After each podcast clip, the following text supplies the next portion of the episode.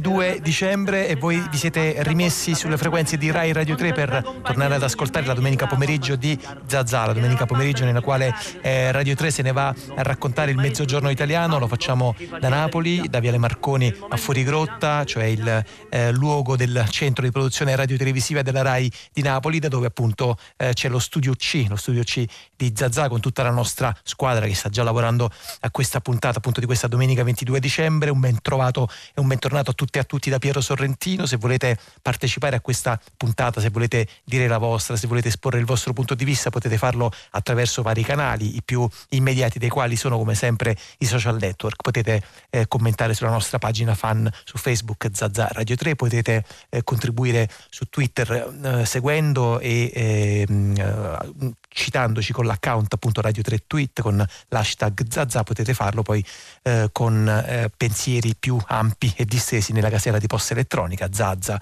chiocciola rai.it se poi volete recuperare tutte le nostre puntate lo sapete basta andare sul sito raiplayradio.it c'è il nostro sito dove avete a disposizione lo streaming ma anche i podcast e tutte le nostre rubriche con le quali appunto costruiamo domenica dopo domenica il nostro racconto. Una eh, domenica quella di oggi eh, come dire, appunto imminentemente natalizia, nella quale in apertura di puntata ci andiamo a raccontare eh, sì un tema eh, interdetto, qualcosa di simile a un vero e proprio buco eh, nero, la plebe, il popolo, che significa tutto, che non significa niente, eh, un, eh, uno spazio all'interno del quale negli anni sono stati inseriti eh, concetti, idee, ragionamenti i più diversi, i più disparati. Eh, parte da questo eh, nucleo incandescente un libro molto bello che è stato pubblicato da eh, Rosenberg e, e, Sellier, lo ha scritto un eh, docente di estetica, ha insegnato tra le altre cose estetica all'università, alla scuola normale di Pisa ed è seduto qui accanto a me e lo saluto. Mario Pezzella, buon pomeriggio, buon grazie. Pomeriggio. Mario Pezzella appunto tra le sue pubblicazioni ricordo Estetica del cinema, Insorgenze, La voce minima, Trauma e Memoria storica e qui sul nostro tavolo abbiamo appunto l'ultima pubblicazione eh, di eh, Mario Pezzella che si intitola Altre Napoli, Altre Napoli scritto con una eh, unica dicitura, una unica formula appunto eh, e già qua mette un po' il lettore su una certa eh, pista, su una certa traccia. Allora Mario Pezzella, ecco, dicevo appunto no, il concetto di plebe, il concetto di di popolo, che adesso detto così è anche molto generico, poi proviamo anche un po' a, a, a specificarlo e a, e a, indirizzarlo meglio. Questo libro prende le mosse da Anna Maria Ortese. Sì. Dalla famosa, eh, a tratti famigerata, soprattutto all'epoca, racconto, testo di Anna Maria Ortese che era contenuto nel mare non bagna Napoli, che era Il silenzio della ragione, testo appunto storico, famoso, nel quale Anna Maria Ortese mette un po' in fila i suoi compagni di percorso, i scrittori, i suoi colleghi e fa un ritratto come minimo impietoso non soltanto di loro, ma anche della città. Perché intanto le è sembrato utile, interessante ai fini dell'avvio del suo discorso partire proprio da lì? Ma eh, l'immagine della plebe appunto eh, di Napoli che c'è nel mare non bagna Napoli è terribile e eh, io ho pensato di partire da lì perché mi sembrava emblematico di questo difficile dialogo tra eh, questa realtà popolare della plebe e gli intellettuali napoletani.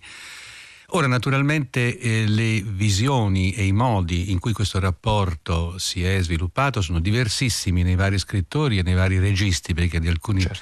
alcuni registi cinematografici pure parlo, come, come Rosi per esempio. Rossellini, Martone, Rossellini, Garrone. Martone, Garrone. E, e, ehm, allora, e, la Ortese è eh, rappresentativa del modo più negativo. Ci sono delle espressioni violentissime notate anche dalla Capria rispetto alla plebe di Napoli. I bambini, mi ricordo questa frase, i bambini hanno un alone nero sul capo, vengono paragonati a topi. Topi a vermi anche. A vermi eh, e, e, così, e così via discorrendo. Ora, eh, a questa immagine si contrappone per esempio quella di Pasolini. Eh, che dove invece la plebe di Napoli, come forse tutti ricordano, è idealizzata come un luogo di innocenza, come un luogo di alterità, di, di, di possibile conservazione di una innocenza primitiva, originaria. Una tribù che non si è corrotta. Esatto, la tribù che non si è corrotta. Ora, in realtà entrambe queste due immagini sono mitiche. Allora, il, ehm, l'intento un po' di questo libro era di cercare di eh, capire innanzitutto le varie immagini mitiche che sono state date di questa, eh, di questa realtà, la plebe. Eh, sia di negativo che in positivo. E poi però cercare di risalire anche, vedere come questi scrittori, quando l'hanno fatto, se l'hanno fatto, hanno avuto anche la forza di risalire alle origini storiche di questo problema. Cioè in realtà, per esempio, eh, la plebe, eh, così come viene descritta dalla Ortese, sembra un dato di natura cioè la natura. ci sono delle frasi bellissime che sembrano bellissime dal punto di vista letterario, che sembrano che, mm, simili a quelle che poi troveremo anche nel Gatto Pardo di Tomasi di Lampedusa, in cui la Ortese parla della natura napoletana, della terra vulcanica, del, dell'arsura del suolo e la plebe in qualche maniera è riassorbita in questa natura primordiale che opprime l'intelletto, che, che impedisce la storia eh, per cui come, come disse Croce c'è, c'è, la non storia di Napoli che dipende proprio da questa specie di eh, atavismo naturale in cui la plebe è immersa. Ora in realtà, eh, in realtà, questa è un po' la tesi del libro, questa condizione inespressiva e muta, diciamo così, che viene attribuita alla plebe, invece che essere un dato di natura, un dato storico,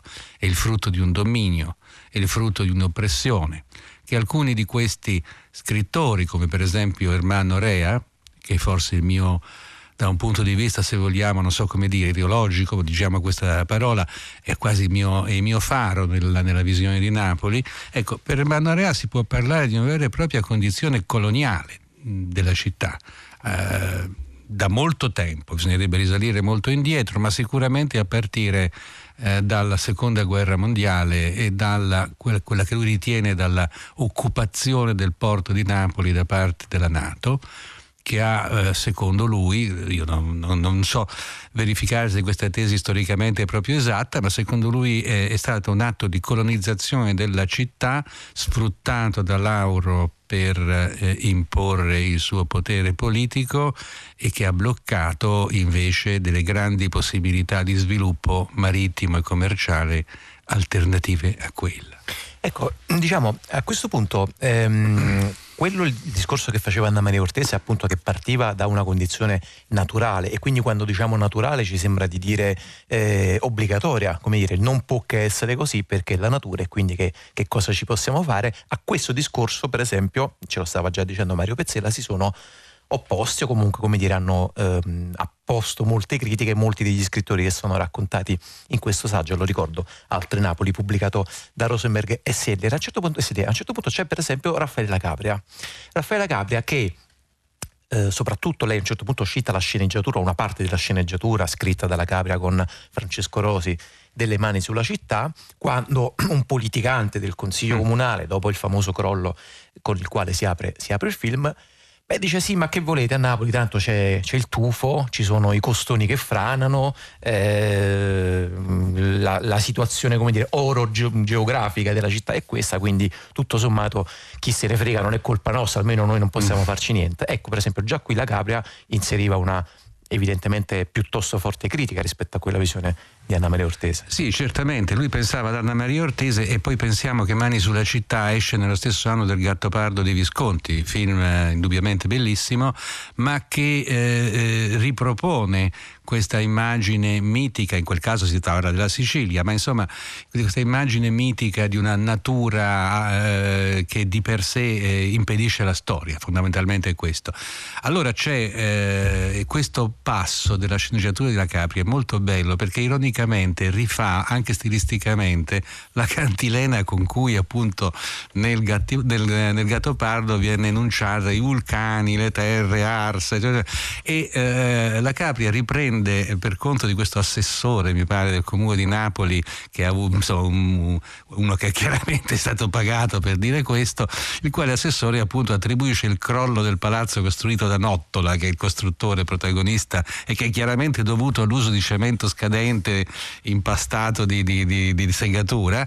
Ecco, questo crollo invece nelle, nelle parole. E che volete fare? Qui questo tufo, questi buchi sotto la terra, come, può, come possiamo, diciamo così, fare, dare colpa a qualcuno di una cosa che deriva per l'appunto da, da, dalla terra, dalla, dalla, madre terra, dalla madre natura, ma la insomma.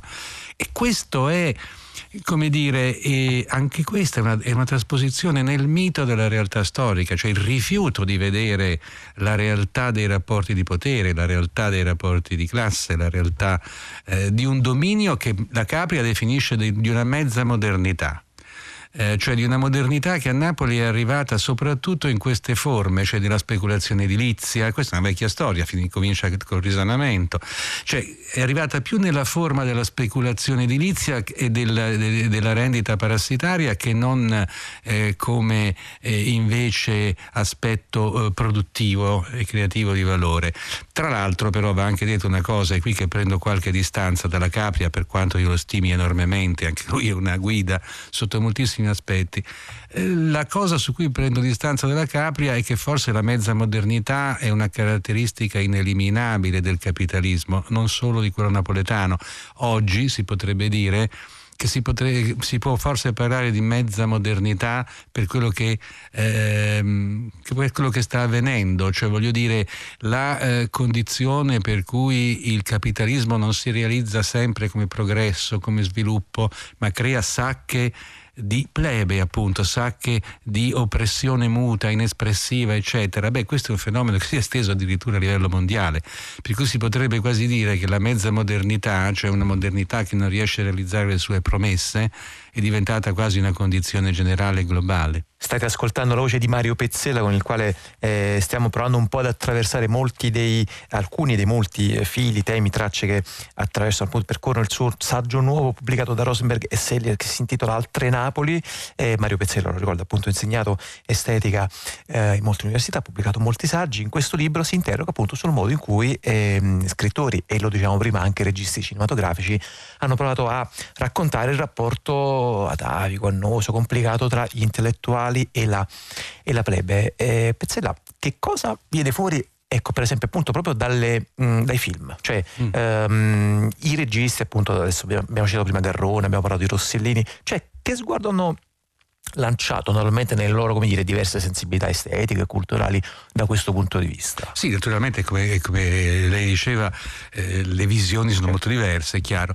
Ehm, diciamo che eh, Rossellini è un film molto interessante, Viaggio in Italia, sì. perché è il confronto tra una mentalità diciamo nordica, tra virgolette, si tratta di due inglesi che vengono in Italia per una per ricomporre il loro matrimonio fondamentalmente, che si scontrano con, un, con questo uh, sapere premoderno, eh? Eh, io direi utilizzando un termine di De Martino, questo sapere premoderno magico, ecco magico nel senso in cui lo usa questo termine De Martino, cioè non qualcosa, si dice appunto la plebe inespressiva e muta, ma in realtà più che inespressiva e muta aveva un codice simbolico di cui sono rimasti soltanto frammenti corrotti che è fondamentalmente premoderno, un codice contadino, un codice che affonda le radici nella cultura magica contadina e premoderna. Se ne trovano tanti esempi nel, nel, nei racconti di Giambattista Basile, per esempio. E, e, e, De Martino queste cose le ha studiate per tutto il sud, ma valgono anche per Napoli probabilmente. C'è questa cultura che è stata poi eh, in gran parte distrutta dalla modernità capitalistica, non solo a Napoli naturalmente, questo è un fenomeno che è avvenuto a livello globale. A Napoli c'è stata una ehm, resistenza maggiore eh, di questo strato perché, perché, minore era l'impatto dell'industrializzazione e avanzava molto più a fatica e molto più lentamente e quindi questa cosa si è protratta nel tempo. Però ecco, ehm, nel film di Rossellini c'è un grande rispetto verso questa cultura magica premoderna e verso queste forme comunitarie eh, ehm, che non necessariamente devono essere distrutte in un'unica idea di sviluppo del capitale. Potrebbe esserci, si potrebbe immaginare un'ibridazione tra forme premoderne e forme di modernità che eh, non eh, le distrugge semplicemente e puramente. Insomma, questa è un'ipotesi e quindi, e quindi de, nelle immagini del film vengono fuori delle cose molto molto belle da questo punto di vista, come la visita al cimitero delle Fontanelle e via di seguito. E in generale questo è un tema fondamentale perché nessuno naturalmente può essere nostalgico di una condizione premoderna, sarebbe romanticismo d'accatto, certo. di, di, pessimo, eh, di, pessimo, conio, ma nessuno può neanche essere entusiasta dello sviluppo del capitale così come è avvenuto. Quindi diciamo che la plebe, sì, eh, eh la plebe eh, si crea tra l'altro anche per effetto di fenomeni legati allo sviluppo del capitale. Quando c'è una forte crisi economica e intere classi sociali o interi ceti passano da una condizione di lavoro artigianale o anche operaio al nulla, eh, quindi perdono i, i, più elementari mezzi di sussistenza, divengono, si riducono alla nuda vita, direbbe Agamben. Ecco, quando avviene questo diventano plebe. Quindi la plebe non è affatto un dato originario di partenza, un residuo soltanto di mondi passati. Certo, c'è anche questo, un, ma è anche un prodotto ehm, della, eh, dello sviluppo stesso, il quale crea e ricrea plebe a ogni eh, momento eh, di crisi. Senta Mario Pezzella, un'ultima domanda eh, relativa a un eh, libro mh, pubblicato nel 2006 in Italia che proprio diciamo, le irruzioni e gli strappi del capitalismo contemporaneo ehm, li ha raccontati eh, con grande efficacia. Sto pensando a Gomorra di Roberto Saviano, appunto anche di un po' lungo la china poi discendente del film che ne ha fatto, ne ha fatto Matteo Garrone. Ehm, però qui diciamo come dire si apre proprio un altro tema di discorso che lei un po' tocca all'inizio del suo saggio, quando lei dice insomma è diventato a un certo punto difficile leggere Gomorra liberandolo da tutto quello che è venuto dopo, dopo Gomorra. Ehm, secondo lei, ecco appunto diciamo anche in questo caso il, eh, il livello di racconto che era stato fatto in Gomorra ha perso potenza, ha perso efficacia nella sua superfetazione non tanto cinematografica, ma in questo caso per esempio televisiva o di serie televisive, oppure come dire ha fatto un altro salto, è passato a un altro livello ed è comunque meritevole di, di ascolto, di visione, di attenzione. E qui il discorso è complesso, richiede molta sfumatura. Dunque, io ritengo Gomorra, romanzo originario, un eh, grande libro, così come ritengo il primo, il film di Garrone, un grande film.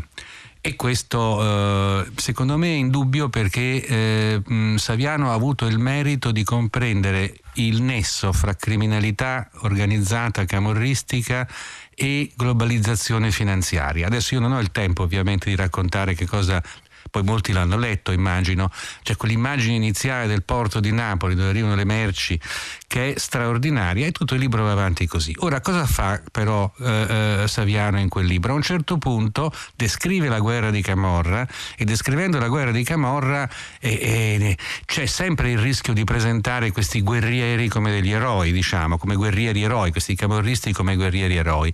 La grandezza del romanzo di Saviano è di spezzare questa identificazione, cioè fino a un certo punto il lettore magari si può anche eh, appassionare alla guerra intestina dei, dei, camorristi, poi a un certo punto, e c'è una cesura nel libro, ed è l'omicidio di Don Pepino Diana, dove questi camorristi si rivelano come non guerrieri, come non eroi, ma come macellai.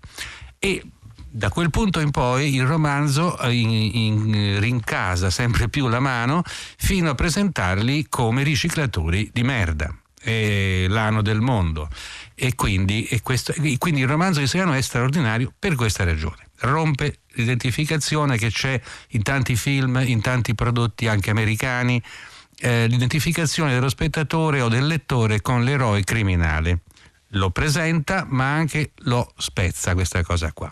Questo avviene anche nel film di, eh, eh, di Garrone, in un modo che adesso sarebbe troppo lungo eh, stare a dire, ma straordinariamente nella figura del sarto, che ha a che fare con tutte le cose che abbiamo detto adesso e le racchiude tutte. Dopo, con la serie, no. La serie invece, secondo me, ripropone, eh, intendiamoci, anche ben fatta sotto certi aspetti, ma ben fatta in che senso? Ben fatta come è fatto bene un buon film eh, d'azione americano. Cioè ce ne sono tanti, no? In cui il, appunto, il criminale o il padrino oppure diciamo, è, è presentato come eh, un eroe, un patriarca, qualcuno con cui lo spettatore si identifica. E io credo che nella serie questo avvenga e questo è un grave limite della serie. Ecco perché dicevo che è diventato difficile leggere eh, il romanzo, se, se, vogliamo chiamarlo romanzo, o è diventato anche difficile vedere il film di Garrone perché questi sono a un livello stratosferico, eh, cosa che non, certamente, per i motivi che ho detto, cosa che non si può dire della serie. Cioè, quello è film critico, quello è cinema critico e quello è letteratura critica, fortemente impegnata criticamente. La serie è un buon prodotto spettacolare con tutti i limiti e, e i pericoli di un prodotto spettacolare. Allora, molte grazie, grazie a Mario Pezzella per essere stato con noi oggi, per averci eh, presentato appunto soltanto qualcuno dei molti eh, fili di grande interesse che attraversano questo suo nuovo saggio, lo ricordo, Altre Napoli, Mario Pezzella pubblicato da Rosenberg e Sellier, questa è Zazà, la nostra domenica pomeriggio. Va avanti in vostra compagnia. Destrezza sui bastoni, tre coglioni, due capocchie come faraioni, uno brucia le tappe, stringe le chiappe, fa cannoni, le tue storie vecchie per i miei guaglioni. Io non cano può fornire, Napoli, ma solo che sta a mia sapi, Napoli vita che cagna Napoli se un male mio un male tutto è un Napoli chi mette a coppa Napoli chi aspetta short Napoli napaliata che ti aspetta appena. Mi è bene fuori a porta gente casa a bocca cara. Fino a ieri più contrabbandiera che tabaccara polacca nera di buttare gente casa a cira non do secondo vico che appara storia merda come a roba casa spara e ne parla si vira e magagna ne so troppo. Ma anche guardi o guardano ma mangia una coppa. Dire cacca prima dopo chiappa con che pacco con che solo retti fila ma che per cavolo una coppa in motorino Gente che fa capo e muro sulla fa mille lire. Storie che non vire si te fai solo non gira Napoli mille colore ma se vero solo nire vire ca. Napoli Io non cano può fornire Napoli O solo che sta a mezza via Napoli Mi sono rinda vita che cagna Napoli se un male mio male tutti compagni. Napoli Paura quando penso futuro. Napoli Speranza rinda sticca duro Napoli Quella che non vedere Napoli è con me come piace a me. Guarda che la cartolina Le tarantelle non hanno mai fino. Mattino o traffico abbia marino.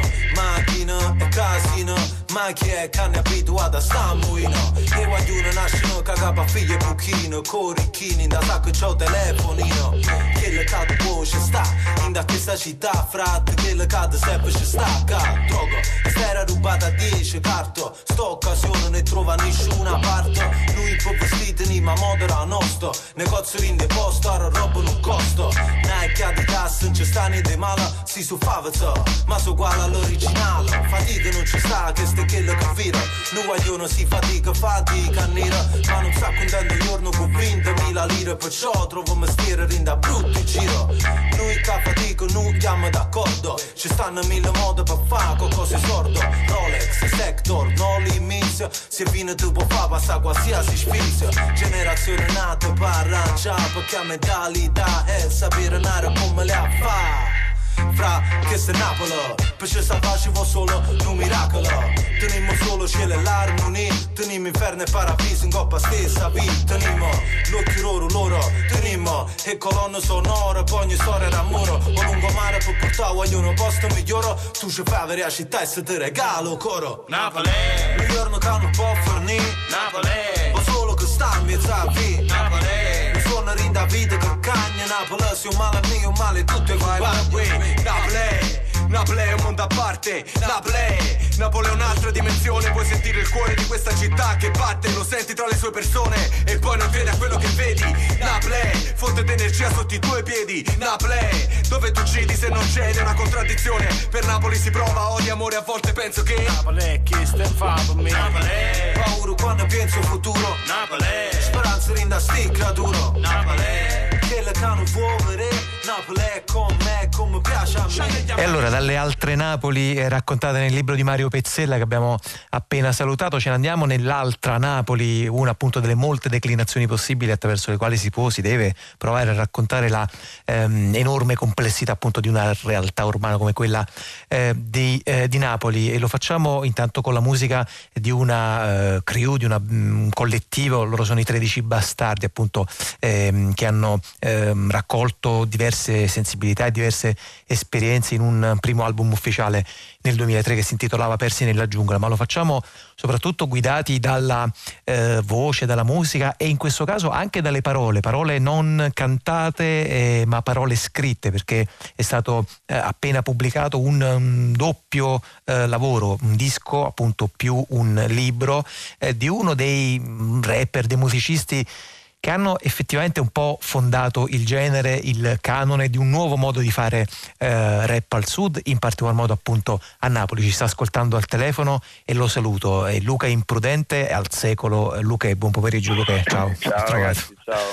È un appunto rapper italiano, noi stiamo bene, spero che sia bene anche tu. Eh, ha fondato eh, all'inizio del eh, alla fine degli anni 90 appunto un, una band, un gruppo che erano i Cosang, che ha avuto un suo percorso, una sua traiettoria, poi come spesso succede appunto le strade dei collettivi, dei collettivi si dividono e Luca ha proseguito appunto lungo un suo eh, percorso molto personale che però in effetti poi continuava a prendere le mosse da quei eh, primi lavori con Nico Sang ma che effettivamente appunto ha trovato altri stimoli, altri spunti e, e anche altre sonorità ma adesso ci facciamo raccontare un po' tutto da, da Luca al quale volevo prima di tutto chiedere appunto questo libro che ho, ho qui sul tavolo no? che, che, hai ripubblicato adesso da Rizzoli lo ricordo sì. eh, il giorno dopo anzi in realtà hai pubblicato da Rizzoli il libro si intitola Il giorno dopo è una è anche un po' difficile definire questo libro, no Luca? Nel senso che è una autobiografia, una testimonianza, una raccolta di esperienze, è anche bello proprio perché non è incasellabile in un genere molto particolare ed è soprattutto un racconto di formazione, un racconto di formazione di un ragazzo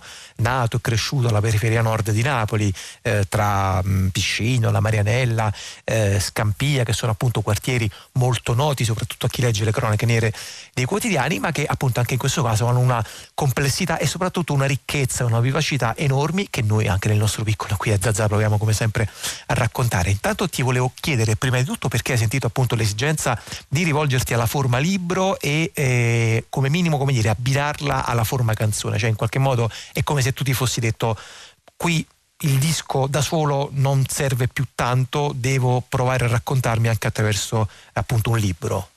Allora, guarda, eh, in parte è così, non è proprio così perché il, il disco ehm, al compleanno del cioè il disco aveva già un anno. Che era l'anno precedente, esatto. Esatto, quindi poi di solito adesso c'è questa moda, tra virgolette, di fare la deluxe version sì, della sì. repack in cui tu uh, inserisci dei remix, dei pezzi nuovi e quindi rilanci il disco con uh, qualcosa di nuovo in allegato, sì. okay? quindi fai una versione deluxe con dei, dei featuring, insomma delle cose. Io che avevo già fatto in quest'anno, diciamo nell'anno dopo il disco, già avevo fatto molte collaborazioni con altri, per fare qualcosa di nuovo, invece di aggiungere dei pezzi nuovi che mi sarei tenuto per il disco nuovo, ho detto ci aggiungo un libro.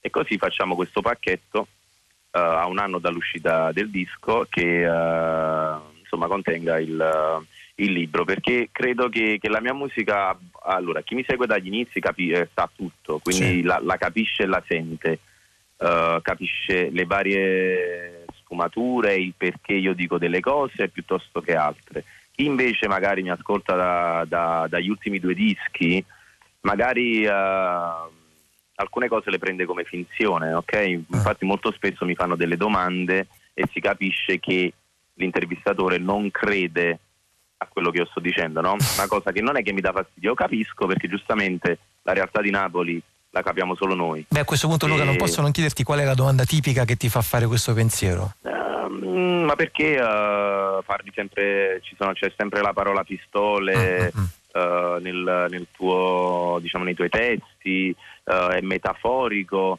o tu stai parlando veramente delle... però me lo dicono in quella maniera Uh, velatamente critica mm. in, in cui si tra- traspare diciamo, questo, questo, dubbio come se io volessi vestirmi di un carattere o di un personaggio per fare l'americano no? Mm. Ma, uh, poi però guardano tutti Gomorra e, uh, e si innamorano di Gomorra però poi se una persona lo scrive in un testo rap sta recitando un copione, ok? Mm. Perché più o meno gli italiani sono così. Mm. E, uh, e, quindi io ho detto per far sì che magari il pubblico più ampio possa capire la mia musica a fondo, parlerò della mia vita e quindi racconterò un po' tutto dal, dalla mia adolescenza uh, fino adesso, aggiungendo anche dei miei pensieri. Non è che ho fatto solo un racconto di quello che mi succedeva. uh, di quello che mi succedeva. Diciamo che ho raccontato tutto e poi ho aggiunto anche dei miei pensieri su, sulla nazione, sull'economia, sulla musica, su, sulla vita in generale.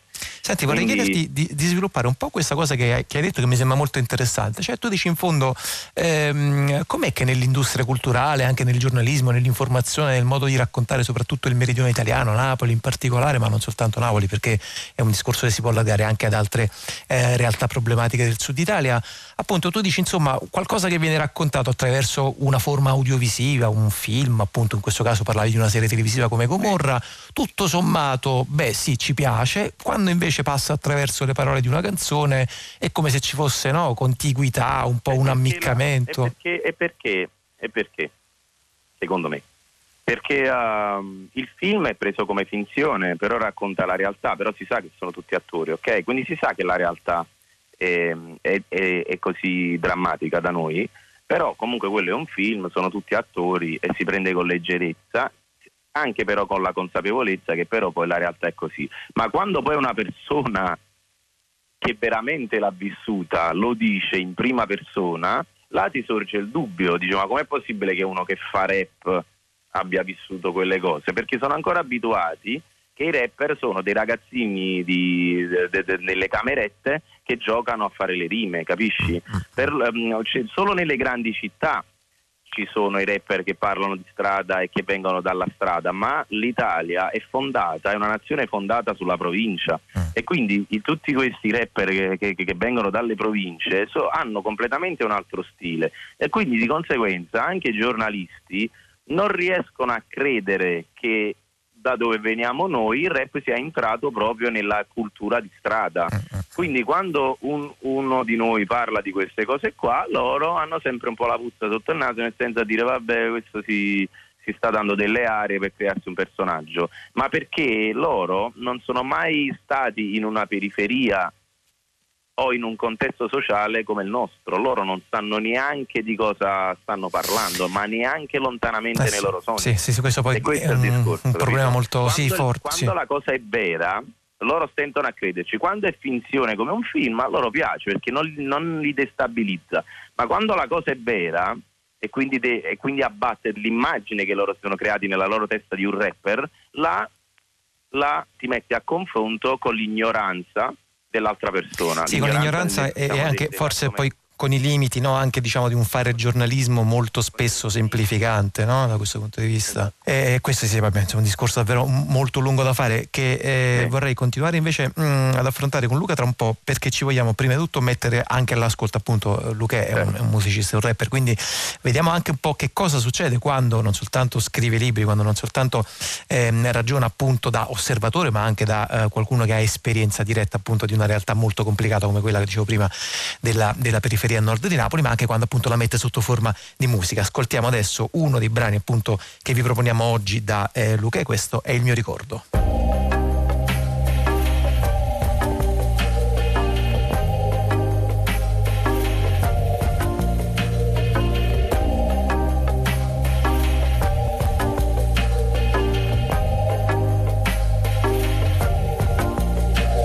Sai non vivo bene gli abbandoni ti prego non lasciarmi qui.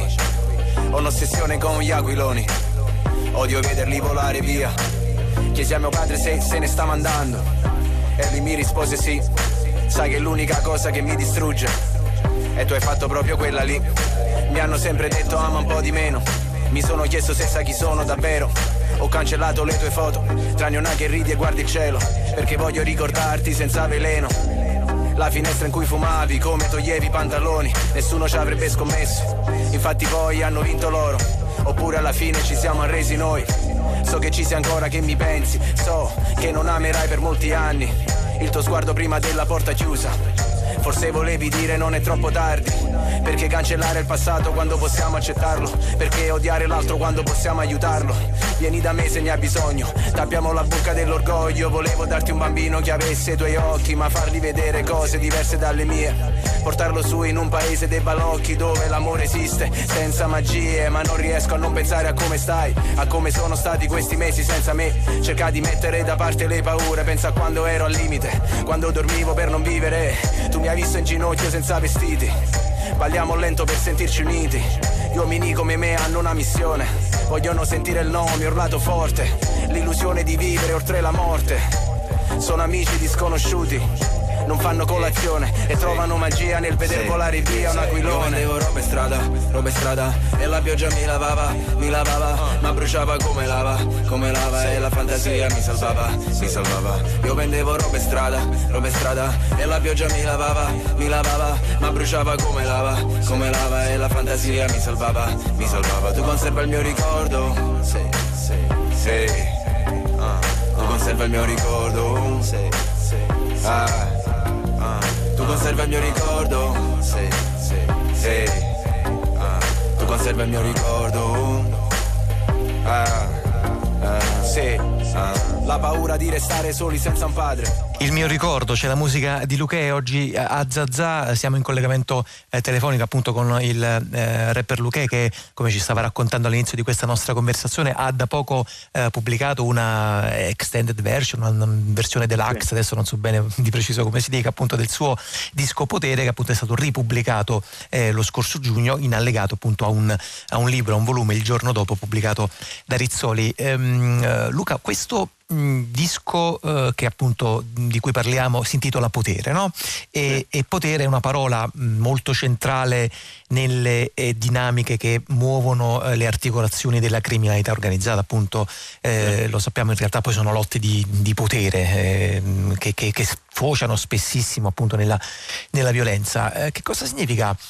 Dal tuo punto di vista appunto il potere? Perché poi diciamo i rapper appunto no, tu prima gettavi un ponte facevi un parallelo tra per esempio fare eh, il rapper in America che viene dal Bronx eh, lo sappiamo anche con quella in, quelle immagini quella iconografia fatta di catene d'oro al collo di eh, pellicce di ostentazione e che in fondo parlavano di soldi no fondamentalmente. Adesso forse sto semplificando un po' troppo e ti arrabbierai per questa mia no, eccessiva semplificazione. Tu invece ragioni sul potere che è un, uno scarto interessante allora, guarda, ehm, paro- cioè, il titolo del disco può trarre in inganno molto facilmente perché eh, io ho usato questa parola apposta per, eh, per, confondere un po' le cose, perché io uso parola potere anche il verbo, no? Mm, mm, mm, anche il verbo potere, perché il, il, il discorso di tutto era anche il poter ribaltare delle situazioni, perché io ti, ti, racconto brevemente, uh, dopo lo scioglimento dei Cosang ho, ho, avuto comunque un periodo super buio proprio sì. della mia carriera,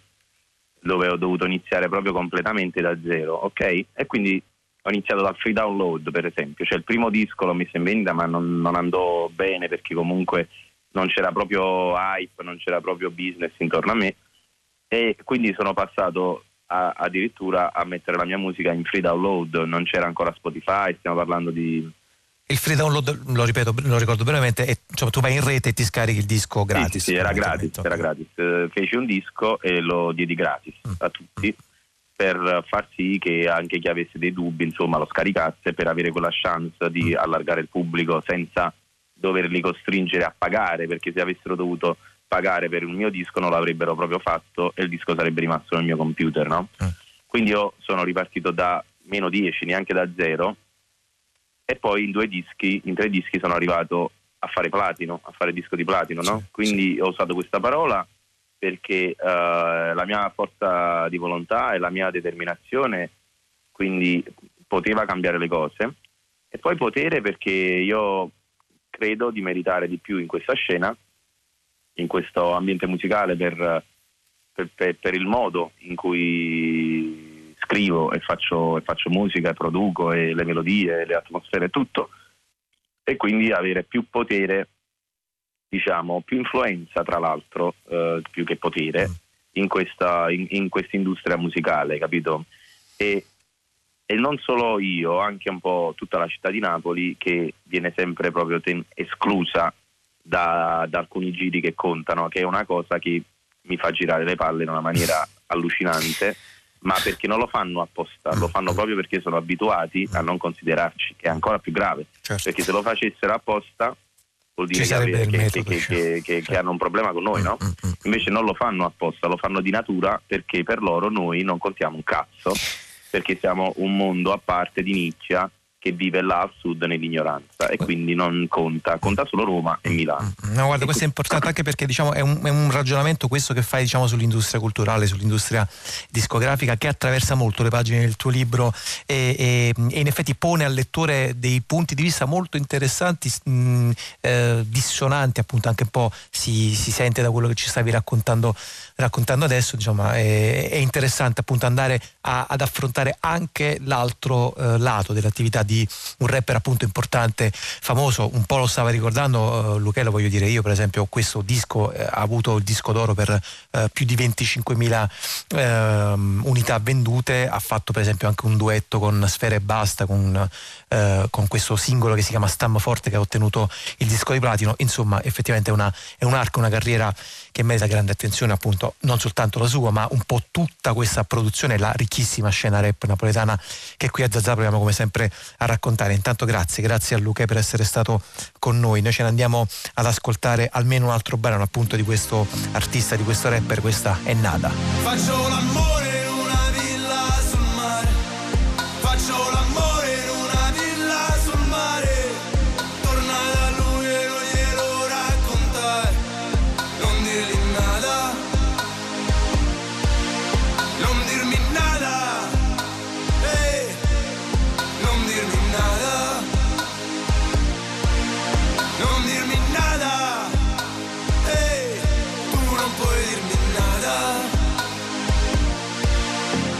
Voglio il successo anch'io, Rito media un addio. Voglio macchine e lusso, paragonarmi a Dio. Minacciarti con gli occhi, rovinarti l'umore Rubarti della fama, ma lasciarti l'odore. 200 in autostrada, bevo tutto in un sorso. Lancio soldi per aria, non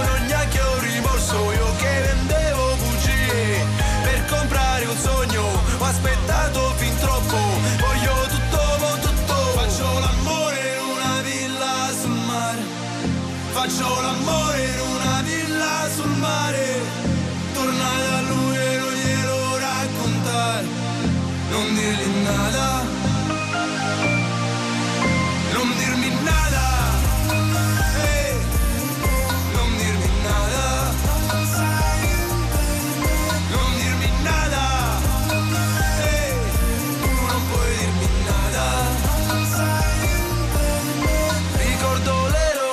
Facce, ricordo le loro voci, ricordo i loro sorrisi con gli occhi lucidi e dolci, ricordo mille promesse, non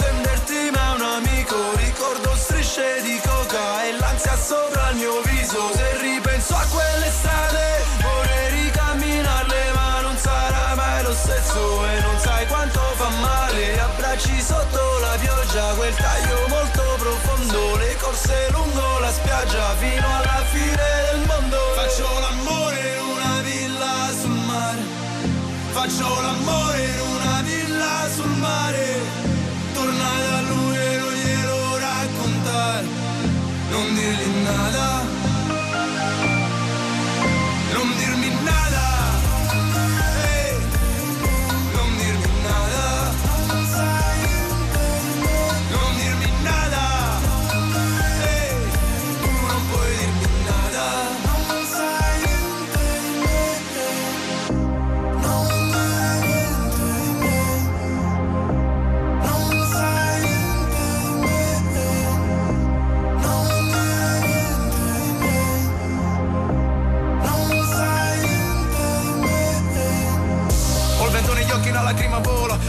l'innocenza nelle mie lenzuola. Non toccare la maglietta perché è alta moda Coca per restare soda. Quando scopi negli alberghi e non chiudi la porta. Poi mi infanga sui block ma non me ne importa. La richiamo e rifacciamo tutto un'altra volta. Ed è ancora più forte della volta scorsa. Puoi toccarla solo se le fa la mano morta. Ogni bottiglia è una candela come una torta. Ah, La mia città in fiamme come una torcia. L'unico napoletano che. E lui è Luca, il disco è Potere Appunto il nuovo disco uh, del rapper napoletano. Questa che abbiamo ascoltato è nata Che ci porta in questa parte del nostro pomeriggio in vostra compagnia a metterci a, uh, ad ascoltare il nuovo racconto di cinema firmato come sempre da Goffredo Fofi, una rubrica da voi come sempre molto attesa, bellezza e bizzarria, una rubrica appunto di cinema insolito, di cinema uh, bizzarro, nella quale uh, Goffredo Fofi ci racconta appunto il suo cinema, il suo cinema eh, non mainstream, il suo cinema un po' nascosto, un po' nascosto appunto nelle pieghe della storia del cinema e in questo caso appunto eh, ascoltiamo che cosa ha deciso di raccontarci oggi Goffredo Fofi in, una, eh, in un intervento come sempre raccolto da Anno Antonelli.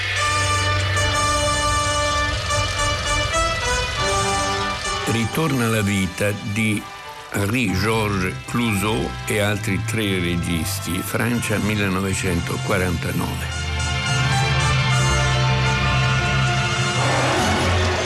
Mai 1945. 2 millions de Français et de Françaises, prisonniers militaires, déportés politiques, sont délivrés et regagnent la France par l'air ou par la route.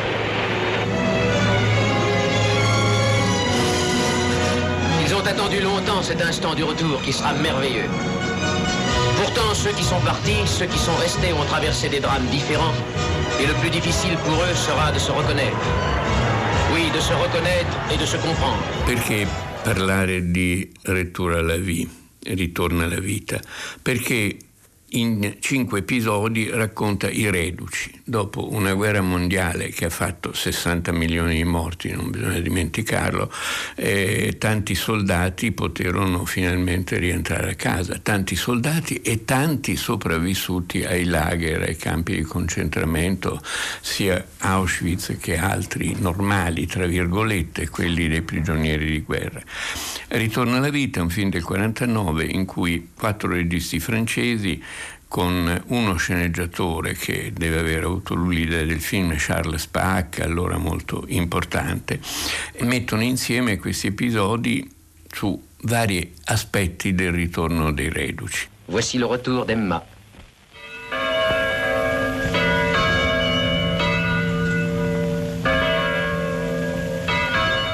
Andiamo con ordine. Il primo episodio dei cinque episodi del film si chiama Il ritorno di zia Emma.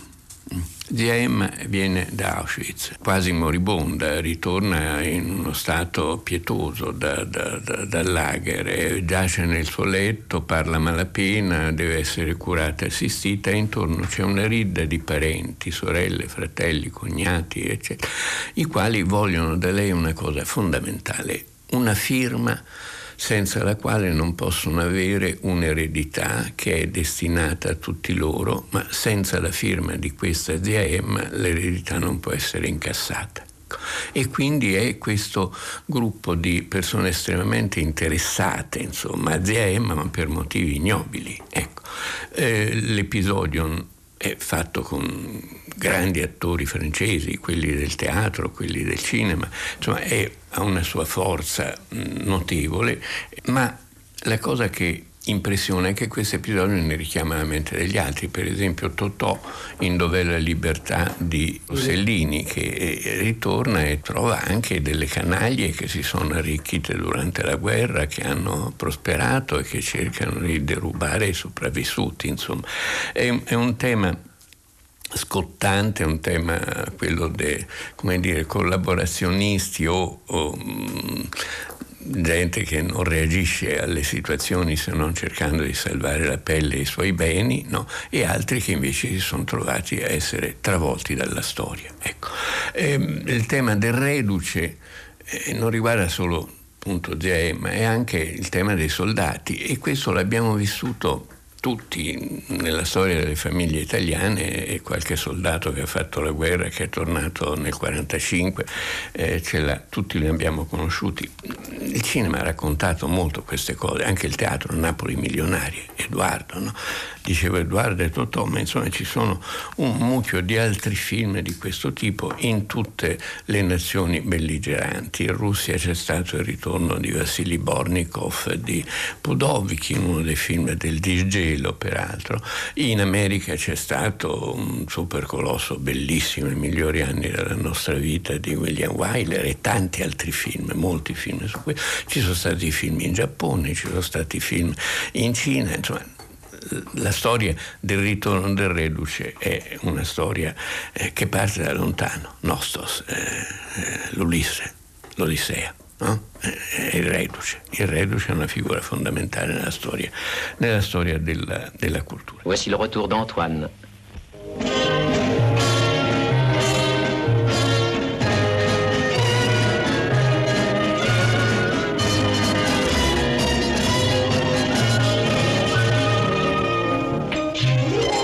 C'è il ritorno di Antoine, che è un episodio frivolo, un po' stupidello di un soldato francese che viene messo ad assistere, a fare il barman in un posto dove si radunano le soldatesse inglesi a Parigi e quindi è una cosa, va, va verso la posciada, una sciocchezza. Poi c'è il ritorno di Jeanne, quello più bello del film, di Henri-Georges Clouseau. Clouseau era un regista straordinario, uno dei migliori registi del cinema francese ed europeo, il quale quale durante la guerra aveva fatto, durante l'occupazione nazista, aveva fatto un film, Il Corvo, eh, che scatenò le ire della, della resistenza de, perché lo accusarono di collaborazionismo, perché il film era stato prodotto, tutti i film francesi erano prodotti sotto l'occupazione dai tedeschi, da una casa di produzione legata ai tedeschi, fatta dai tedeschi, dagli occupanti. Non era solo questo, questo era il fatto che il film raccontava in una piccola città della provincia francese dove mh, mm, eh, c'è una, qualche pazzo, qualche persona che manda lettere anonime svelando i segreti di tutti e denunciando tutti. Questo quadro terribile della Francia, una Francia dove la delazione sotto il nazismo è stato un problema veramente forte, grave e molto diffuso, insomma scatenò le ire della sinistra che dissero no, noi francesi, eroi, bravi, eccetera, le ire dei gollisti, eccetera, eccetera. E Clouseau ebbe, fu epurato per un certo periodo, non poté lavorare per un certo periodo e semplicemente aveva una visione molto crudele del genere umano e di quello che il genere umano è capace di fare. Il suo episodio racconta, interpretato da Louis Jouvet, grandissimo attore di teatro e di cinema, eh, racconta di quegli alberghi francesi dove, eh, dove si può affittare le stanze in eterno, hotel meublé li chiamano in Francia.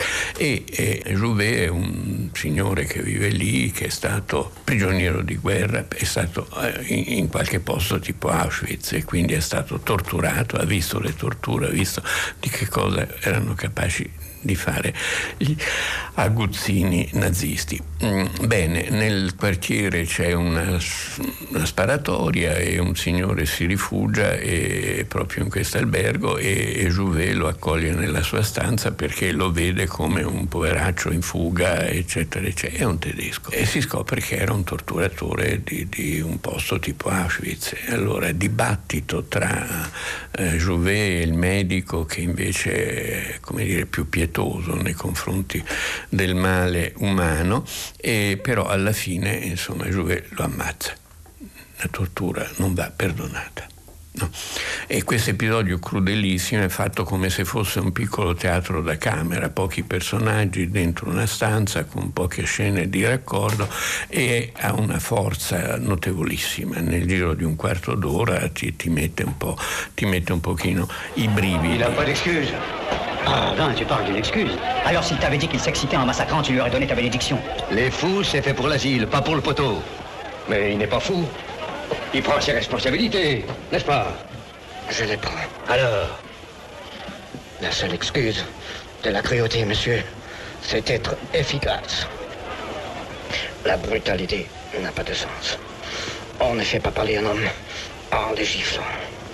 Quand on a battu et qu'il n'a rien dit, si on s'arrête, tous les coups qu'on a donnés, toute la douleur qu'il a sentie, c'est inutile. C'est mauvais. Alors, il faut continuer. Toujours continuer. Pour avoir eu raison. Poi c'è il ritorno di René, che mh, mm, anche questo è bello, crudele, interpretato da Noël Noël, che era un attore, anche scrittore di cabaret, di cose, ma insomma, un attore anche non giovanissimo, molto bravo. E, e un reduce torna alla prigionia scopre che la moglie è, è fuggita con il suo amante con un amante e che l'appartamento in cui viveva è occupato da una famiglia di sfollati che difendono a spada tratta il territorio conquistato. E anche qui c'è una notevole, una notevole crudeltà. L'episodio lo direi sul regista minore, ma tutt'altro che, tutt'altro che mediocre, Jean Dreville. E Jean Dreville è anche il regista di un altro episodio, che è quello che, per esempio, quando vidi il film da ragazzo mi colpì di più perfino più di quello di Clouseau, perché è il ritorno di Louis con Sergio Reggiani, attore d'origine italiana, un tempo molto famoso, e, e anche cantante famoso e bravo. E, e, l'episodio racconta una storia che il cinema ha raccontato molte volte in quegli anni, anche dopo la Prima Guerra Mondiale, cioè il reduce che torna con una moglie straniera. No? In questo caso la moglie è una tedesca che lo ha aiutato a fuggire da, dal campo di prigionia. È una ragazza tedesca che ovviamente lui è un contadino, torna in un villaggio di, di contadini e si trova contro tutti la crudeltà umana non ha limiti e questa povera ragazza viene talmente perseguitata dall'ambiente, dalla famiglia di lui, eccetera, che alla fine tenta il suicidio buttandosi in un fiume. A quel punto tutti si commuovono, tutti si commuovono e la, e la, la accolgono, la proteggono, si pentono. Il finale un po', come dire, ottimista, um, lievemente forzato. Però questa storia perché mi colpì? Perché è una storia che si ritrova in moltissimo, anche questa è una storia tipica dei dopoguerra.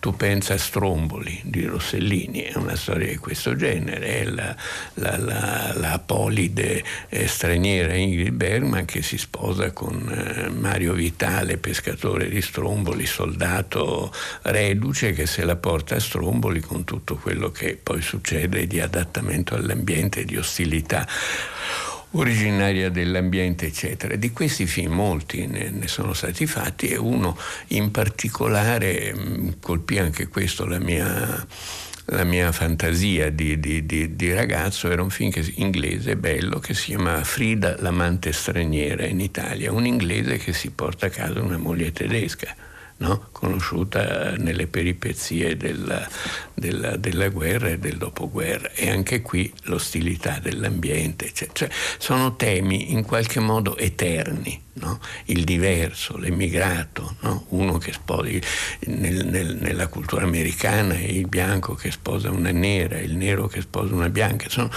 il, l'estraneo no? è come una comunità si eh, stringe eh, sui suoi eh, pregiudizi, sui suoi valori, su, sulla sua mentalità per espellere il diverso e accoglierlo soltanto con grandi sforzi, con grandi, con grandi, con grandi fatiche.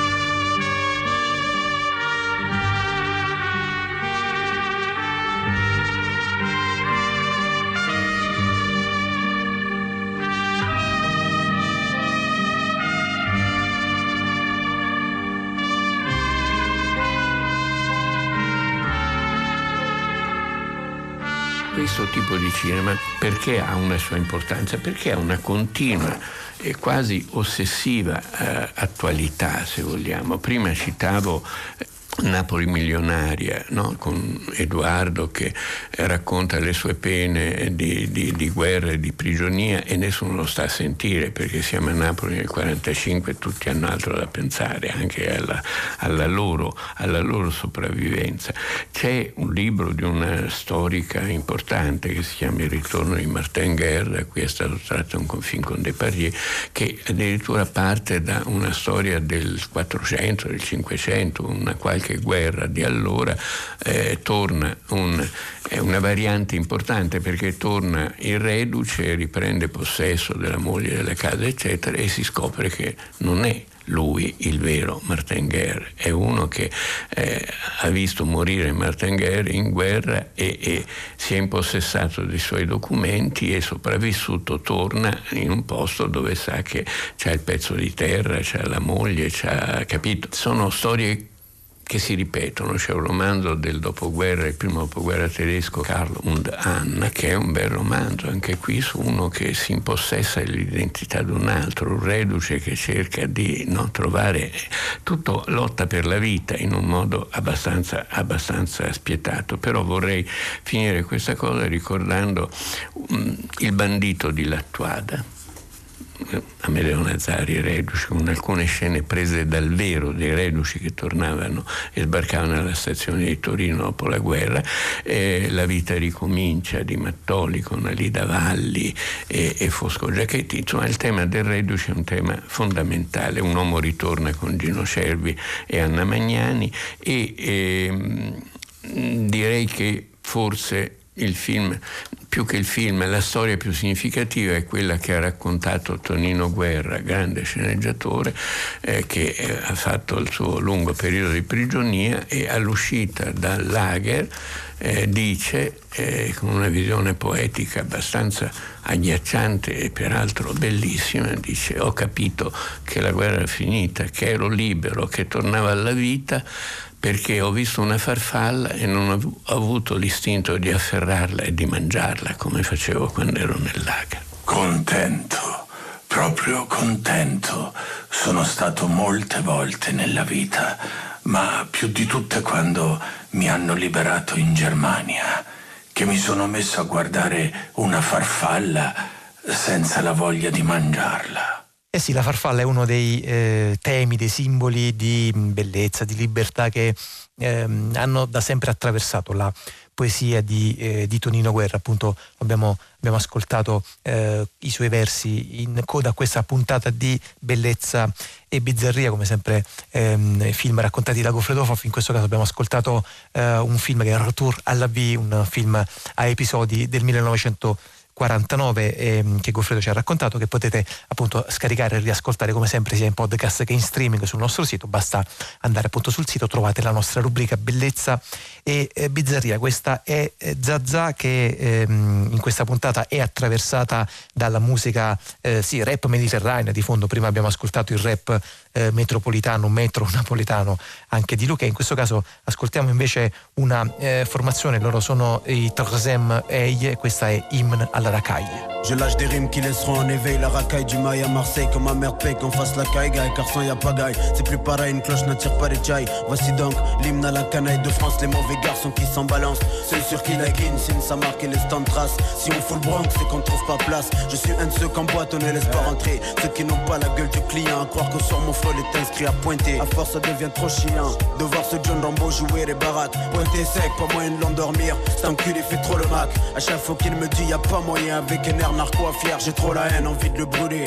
J'aimerais bien le voir à terre, ça m'intrigue De savoir ce que ça fait. 120 kilos morflé, bouffer le sol. Après tout je m'en balais, je m'en balais. T'as des ordres, c'est ton patron qu'il faudrait gifler D'abord où il est, appelle le G à lui parler. Eh mec, laisse tomber, on va pas se gâcher la soirée pour ce petit PD, non?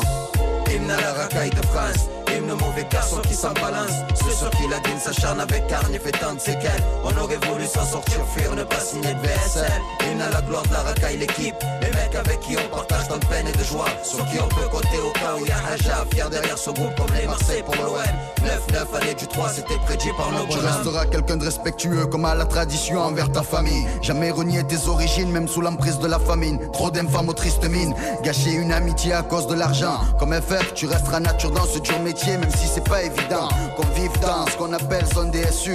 Quartier défavorisé, parents toujours déçus. Pour s'échapper d'en dessous, on ira chercher au-dessus. Troisième Eil, questa è himne alla Racaille e ve lo ricorderete naturalmente Racaille era quell'espressione eh, molto forte, molto contestata, soprattutto utilizzata all'epoca dal, dall'allora presidente Nicolas Sarkozy che appunto aveva così eh, ribattezzato la Racaille, la feccia, eh, la, ehm, la, la, parte delle rivolte appunto delle ballie parigine e naturalmente non aveva fatto altro che eh, fomentare ulteriormente appunto la, la tensione sociale che, che, si tagliava con il coltello all'epoca nelle, nelle ballie parigine. E, mh, questa eh, è Zazà, siete all'ascolto della domenica pomeriggio di Radio 3 che adesso appunto a proposito di eh, periferie, ma in, in, realtà non soltanto periferie, ma di sud, vi propone un ascolto eh, di una intervista che ha realizzato il nostro regista Marcello Anselmo con eh, Bruno Moroncini, scrittore, saggista, ha insegnato per molti anni eh, filosofia morale e, e, psicologia clinica sia a Messina che a Salerno. Si è molto occupato Bruno Moroncini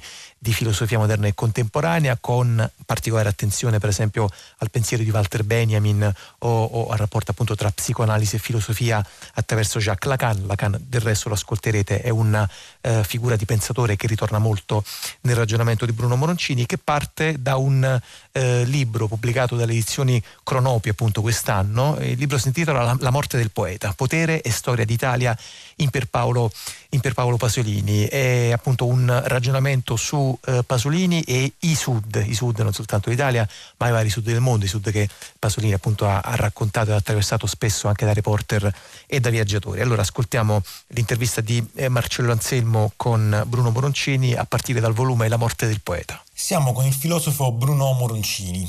Bruno Moroncini ha insegnato filosofia morale e antropologia filosofica in diversi atenei italiani, soprattutto in atenei del Mezzogiorno.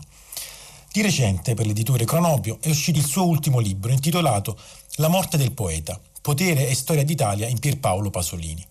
È proprio a partire da questo libro che chiedo a Moroncini che spazio ha avuto nell'opera nel pensiero di Pasolini il mezzogiorno italiano e in più generale i diversi sud del mondo. Sulla questione del sud o dei sud del mondo, perché poi a un certo punto Pasolini va a cercare il sud o il meridione molto al di fuori dell'ambito italiano, appunto in Africa, in India e via di seguito, cioè nel cosiddetto terzo mondo come lo si chiamava allora.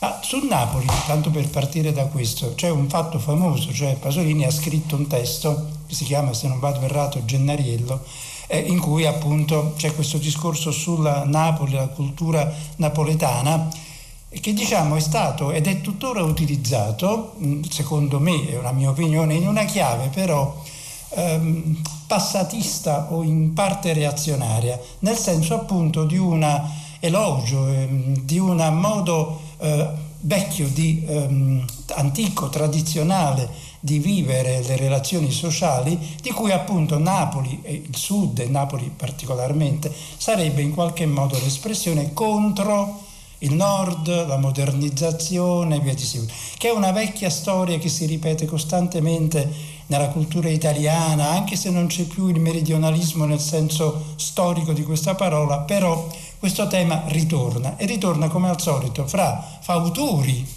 del pasolinismo di, di, maniera anche a un certo punto su appunto la veracità, la specificità della cultura di questo popolo che non si lascia omologare e ovviamente l'attacco forsennato da parte di tutti i sostenitori invece del fatto che questa, arretra, che questa è arretratezza ed è dunque una palla al piede del meridione d'Italia e di Napoli in particolare.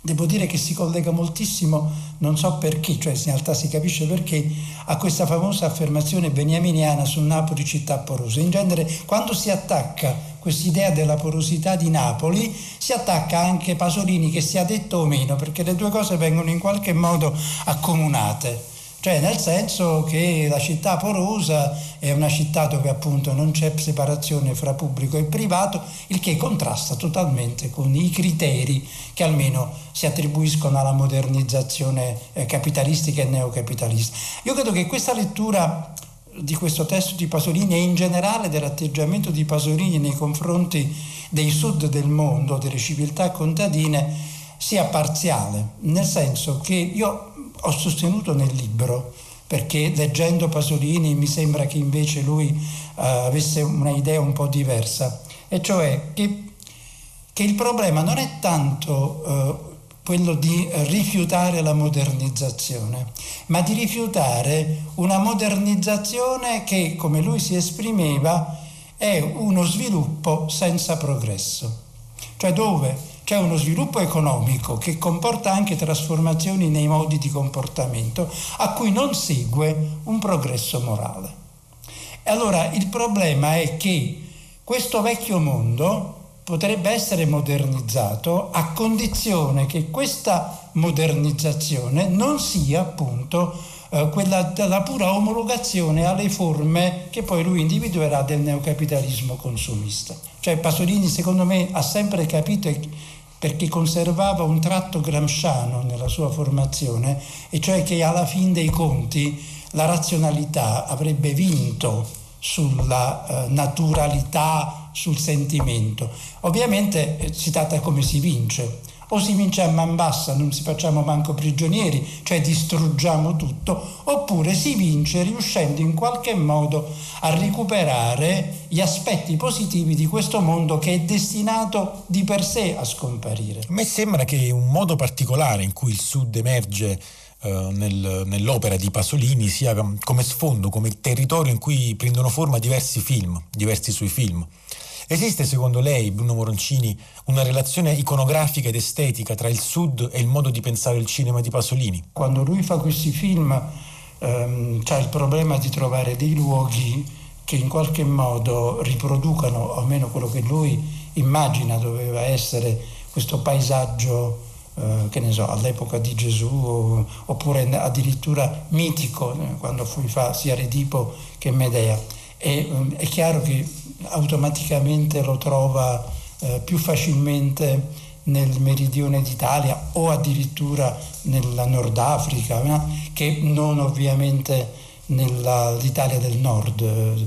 Ma lui va a girare Medea, per esempio, nella ex Jugoslavia, mm, cioè dove evidentemente anche lì si possono trovare delle, oggi si chiamerebbero location, eh, che però siano adatte, perché se no dove si ritrova questo paesaggio anche quello è un problema. E poiché non lo ricostruisce in studio, perché non è Fellini, che fa tutto in studio, ma che ha un'idea di cinema come eh, lingua della realtà e di conseguenza lui vuole filmare la realtà, non eh, una realtà trasformata o come dire, prodotta attraverso una finzione quale quella che si può fare negli studi. Secondo lei, Bruno Moroncini, in che modo si manifesta nel mezzogiorno, ma anche appunto in senso lato negli altri sud, sud, del mondo di cui stiamo appunto parlando, quella mutazione antropologica che, che, Pasolini vede legata in modo indissolubile alla modernizzazione del secondo dopoguerra. Ma eh, lui lo dice anche a proposito ovviamente non soltanto della società italiana ma anche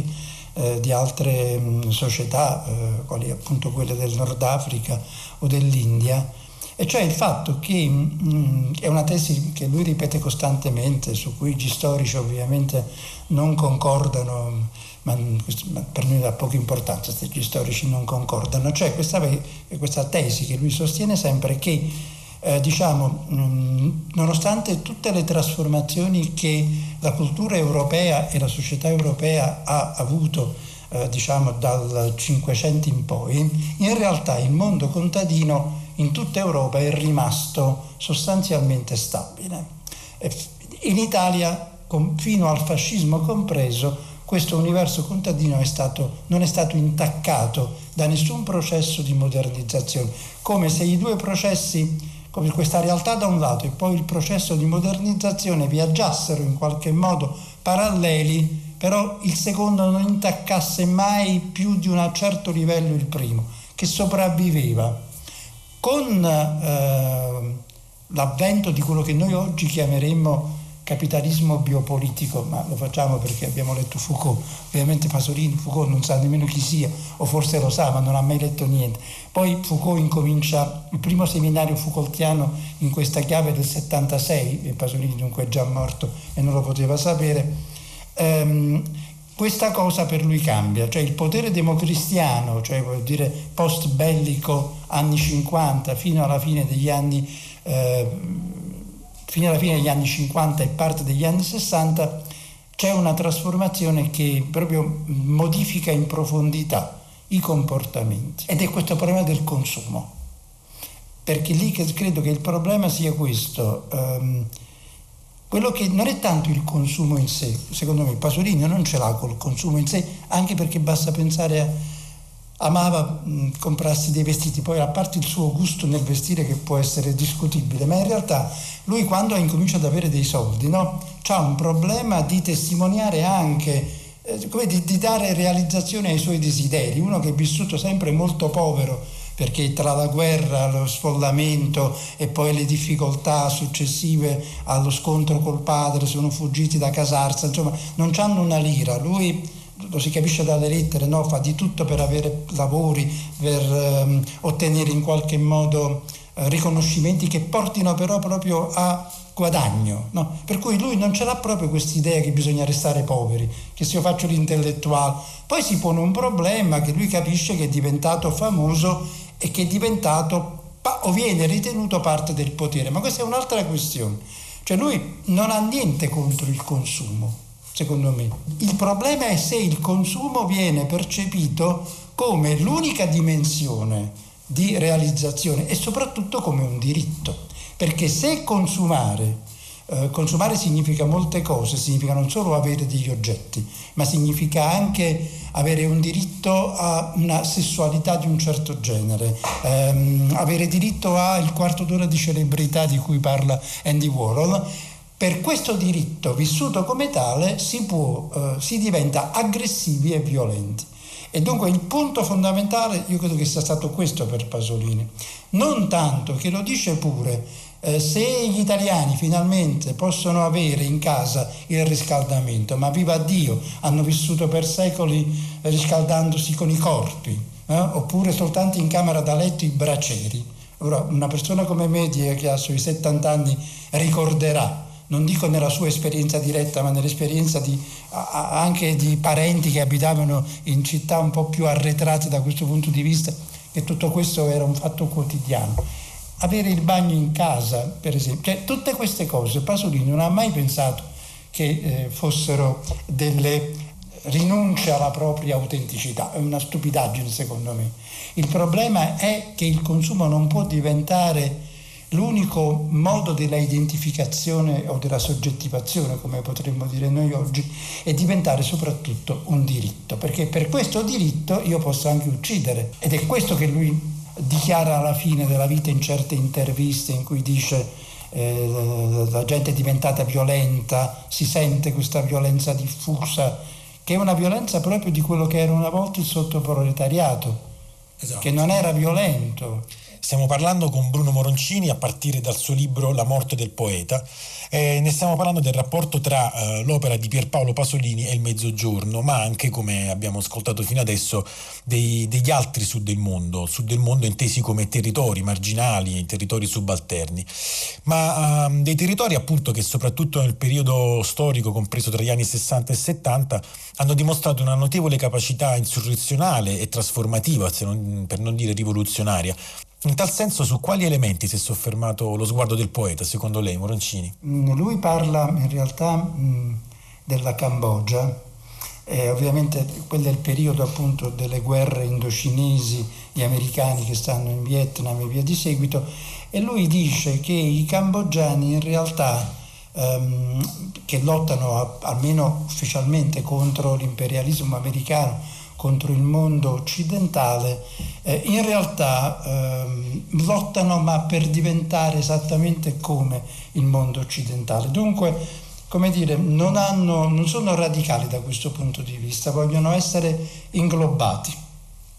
Questa è una critica ovviamente che può anche essere stata percepita come ingenerosa rispetto alle lotte antiimperialiste, ma lui percepisce questo movimento appunto di richiesta di essere inglobato, mentre se dal suo punto di vista una eh, diciamo, idea di radicalità e di eh, estraneità completa al mondo del consumo e al mondo del neocapitalismo. Ma questo è un punto importante perché io l'ho utilizzato molto perché mh, nel 67, eh, in un seminario che ovviamente Pasolini non può conoscere, di Lacan, eh, Lacan fa un discorso sul masochismo e lo lega alla politica, che è una cosa abbastanza strana, e fa un riferimento esplicito a quelle lotte di quei popoli dell'estremo oriente che con nostra grande sorpresa si rifiutano di diventare come noi.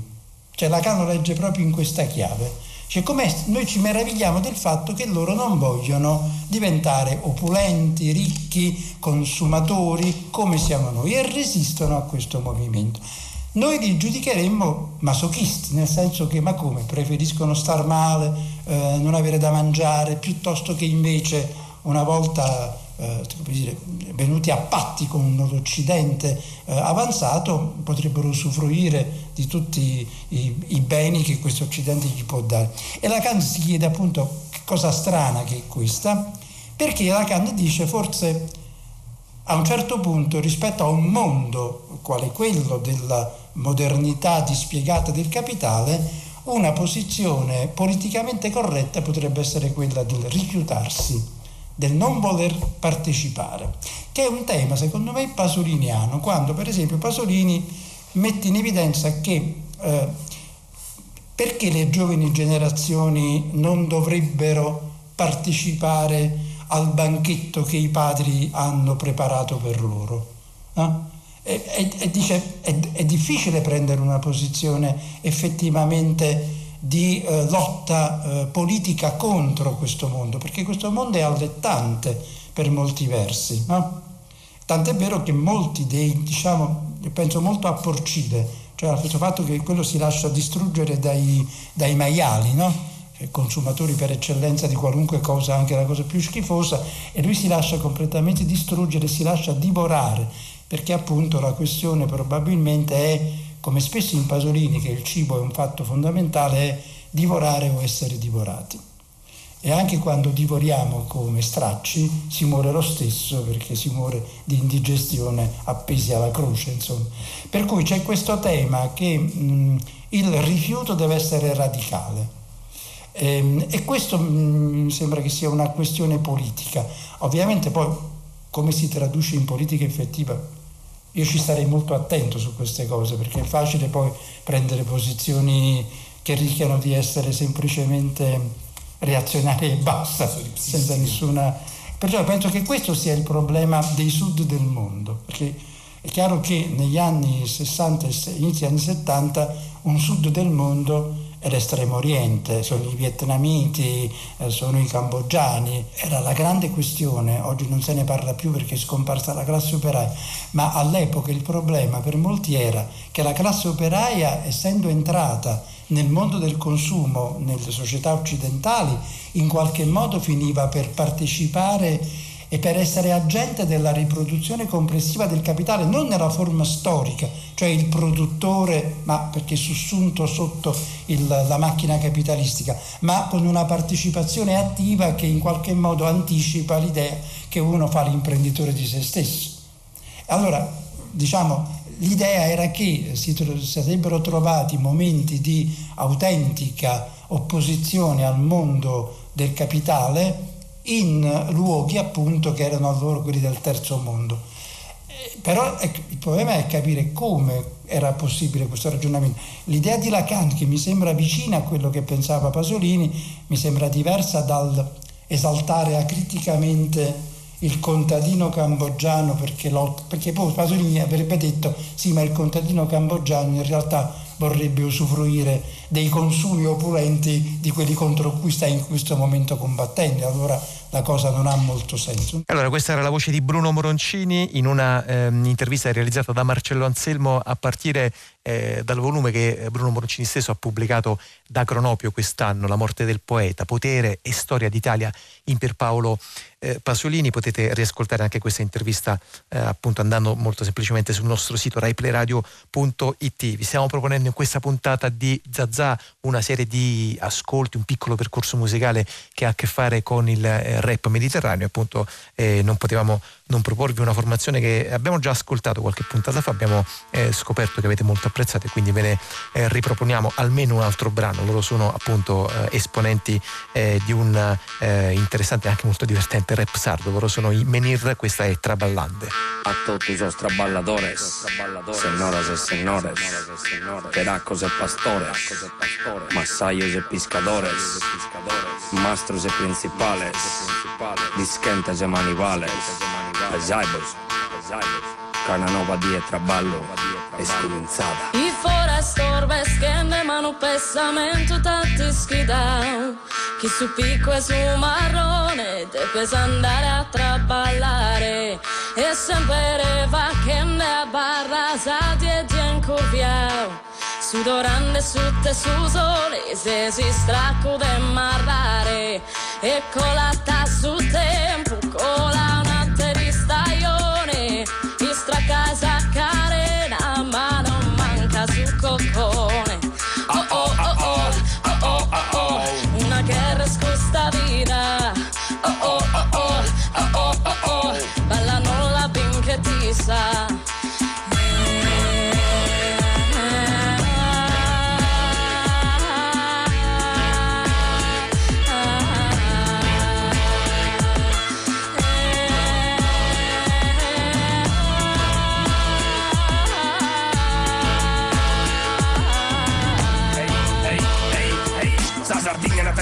Que Quem trabalha vecchie prosudinare siga tata fitta sa carrare preda. Vecchie briga seggianate tommo canno su sole torre chi è? Sta calmeria tu una tia sempre fa che ne sa sardina terra da gente chi? Non vi traballa caso di nari che serve di no che non si datta manca palla. Sono come te seguire a carrare questa è la vita che solo tu puoi scambiare se che resumi in ischida da sardini è una terra invidiata prosa bellezza prosubino sapete su caso tesa nostra mesa prosa nostra contentezza. Siamo in ospitalità si si tratta del traballo sa forza sa volontà ma te gusta calidad non damos potivo dire Poiché su mere stranzo recessivo a non futire Dai sul tempo degli aglio fin sa custa mia zenia Vamos incurviados esquina però non punze frechinia I fora storbe stende ma non pesamento tanti sfidano Chi su picco e su marrone Deve andare a traballare. E sempre va che me a barra Sa dietro in cuffia. Sudorando su te su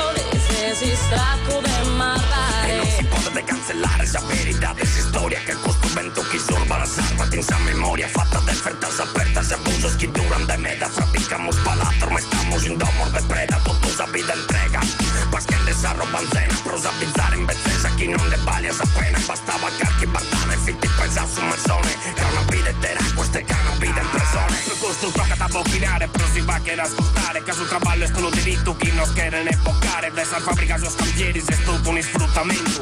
Senti che arriva a fine mese, chi in su pensamento? Deve pagare tutto se sbuffo, che si sta adulato in posto Guerrare contro desu, potere, dovere nostro Pro salvare quest'isola, sanare sa società Meta sa famiglia, sa istan in povertà. Chi fuori assorbe, stiende, ma non pensamento sfidare, che su picco e su marrone, puoi andare a traballare, e sempre battendo a barra, sasi e giancuria, sudorando su te suso,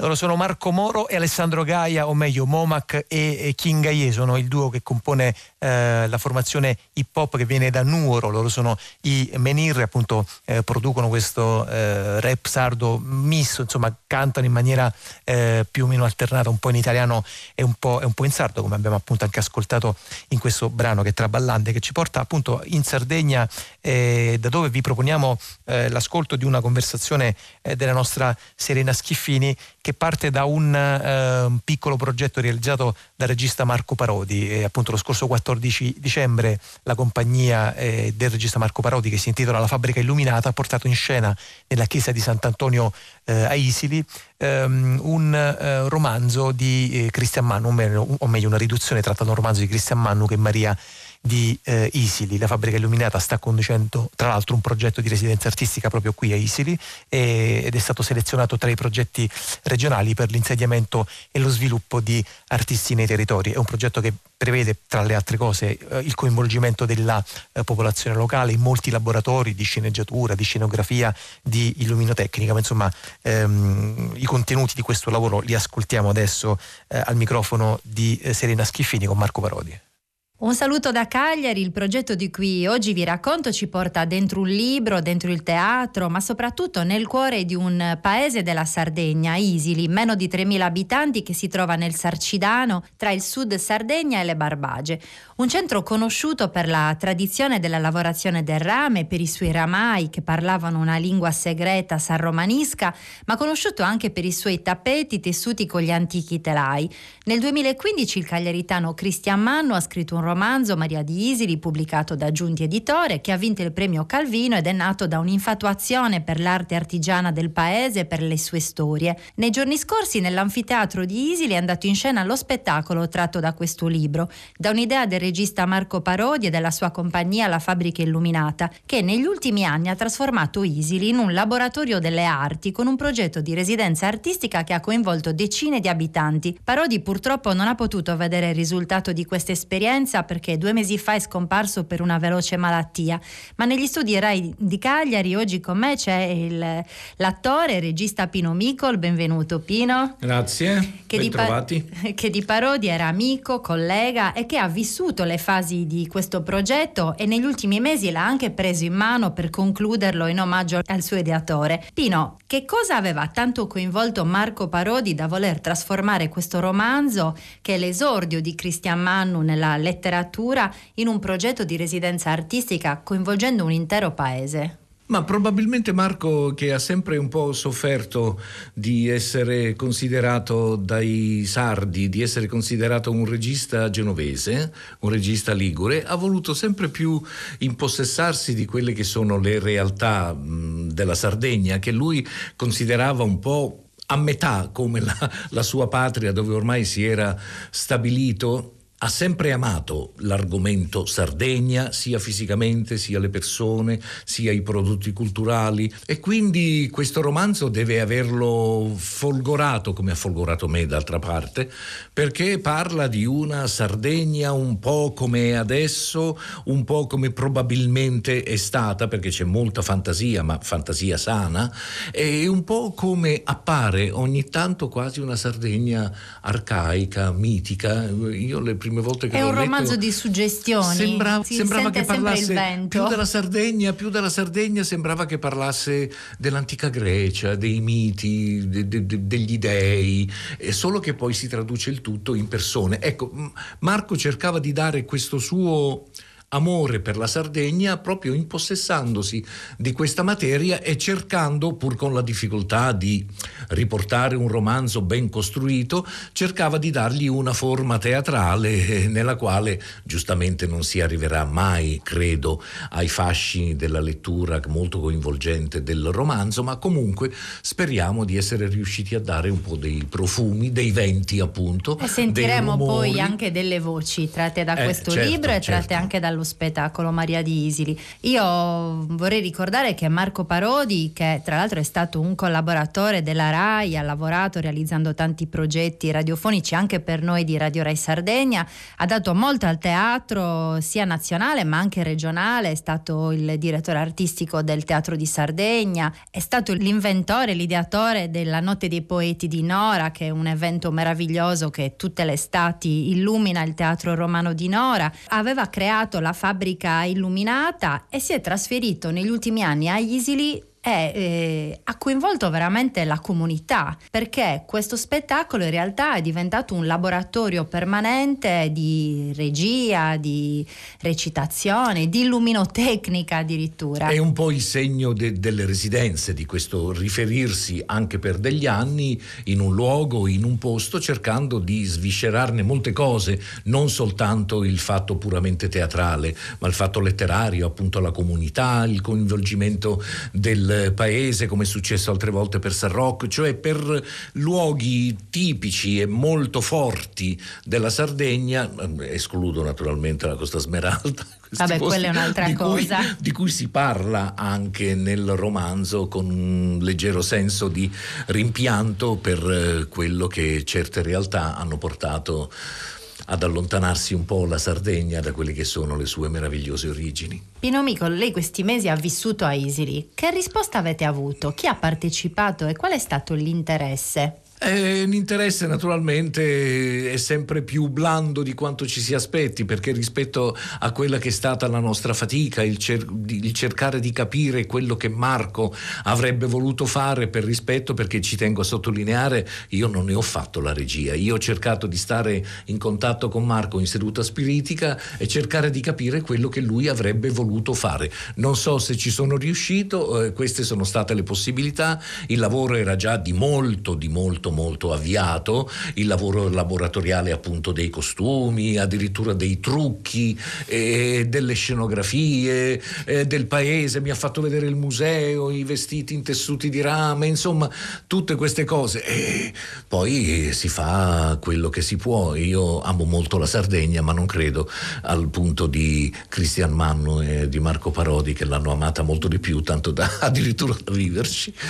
Questo lavoro nei mesi è stato anche documentato. Io ho visto diversi filmati che hanno raccontato le tappe del, del percorso e ho visto in questi filmati, in questi appunto laboratori, partecipazione di giovani, di vecchi del paese, e di, di, persone che comunque hanno avuto un'opportunità di avvicinarsi alla, alla cultura teatrale. Certo, Quanto è importante cose... per un piccolo centro? La Sardegna soffre per lo spopolamento, soffre per i pochi stimoli che arrivano nei centri con abitanti sempre rido- più ridotti. Magari ce ne fossero di più. Ecco, eh, la sostanza è che vedere come la gente partecipa ti fa rimpiangere che non si possa fare di queste cose più spesso e in più luoghi. Chissà che questo non sia un seme che possa coinvolgere altre volte ancora di più centri perché è un peccato che il patrimonio che è, que- è, in questo romanzo, il patrimonio della Sardegna bella, della Sardegna arcaica. Con non... una grande storia culturale. Con una grande storia culturale che questo patrimonio sia,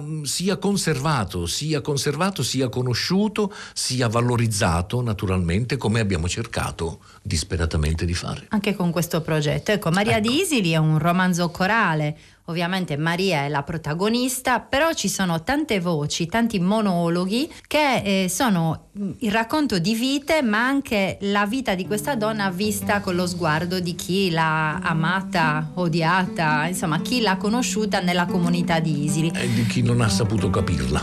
Ecco, poi parleremo del lavoro con gli attori, ma prima ascoltiamo un passo, un pezzo di un monologo appunto della protagonista Maria di Isili, interpretato da Valentina Sulas che chiedo al tecnico Fabio Vinci di farci ascoltare.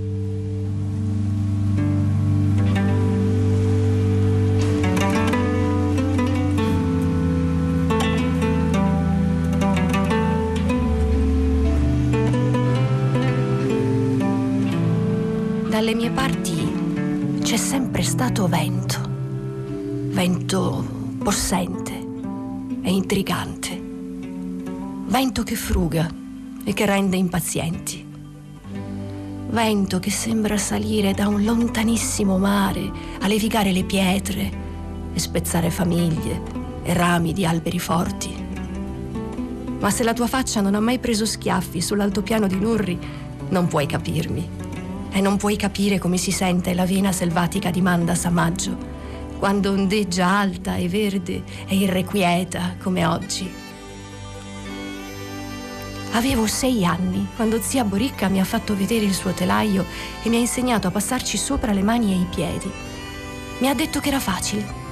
Dovevo solo guardare le immagini, poi chiudere gli occhi, prendere le misure nella mia testa e iniziare a muovere le dita e schiacciare i pedali. Noi non ne avevamo uno. La mia famiglia non era di Isili e mia mamma non sapeva nemmeno cucire. E anche il pane eravamo tra i pochi a comprarlo in paese. E zia Boricca non era davvero mia zia, ma era una figlia per lei e mi insegnava quello che mamma non sapeva e mi parlava con le parole che mamma non aveva più.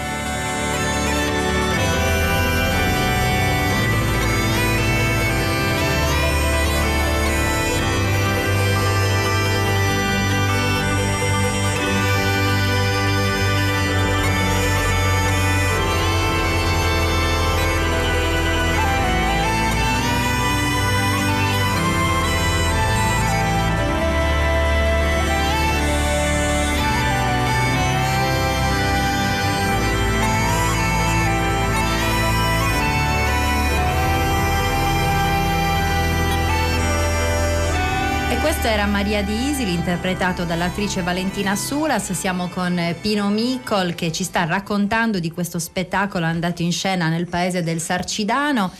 Tanti attori coinvolti. Tanti personaggi, perché sono veramente tanti personaggi e tutti bene scolpiti, tutti bene mm, scavati nell'intimo. Ci siamo abbastanza divertiti pur con il poco tempo che le sorti del teatro ci concedono, però, eh, ripeto, è, è soltanto lo spettacolo è una conclusione, perché la residenza non consiste nello spettacolo soltanto, ma nel grande lavoro di collaborazione con gli abitanti, quindi con il paese, con la località, che poi si, si coagula in uno spettacolo, ma è un po' un risultato finale, un, uh, facciamo un brindisi anche a questa cosa, ma il lavoro grosso, il lavoro bello, quello che soprattutto ha svolto Marco è quello nel paese con la comunità, per questo è un augurio che queste cose si possano sempre più espandere. infatti, se non ho capito male, in realtà finito lo spettacolo, il lavoro continua perché ora ci dovrebbe essere una fase in cui con altri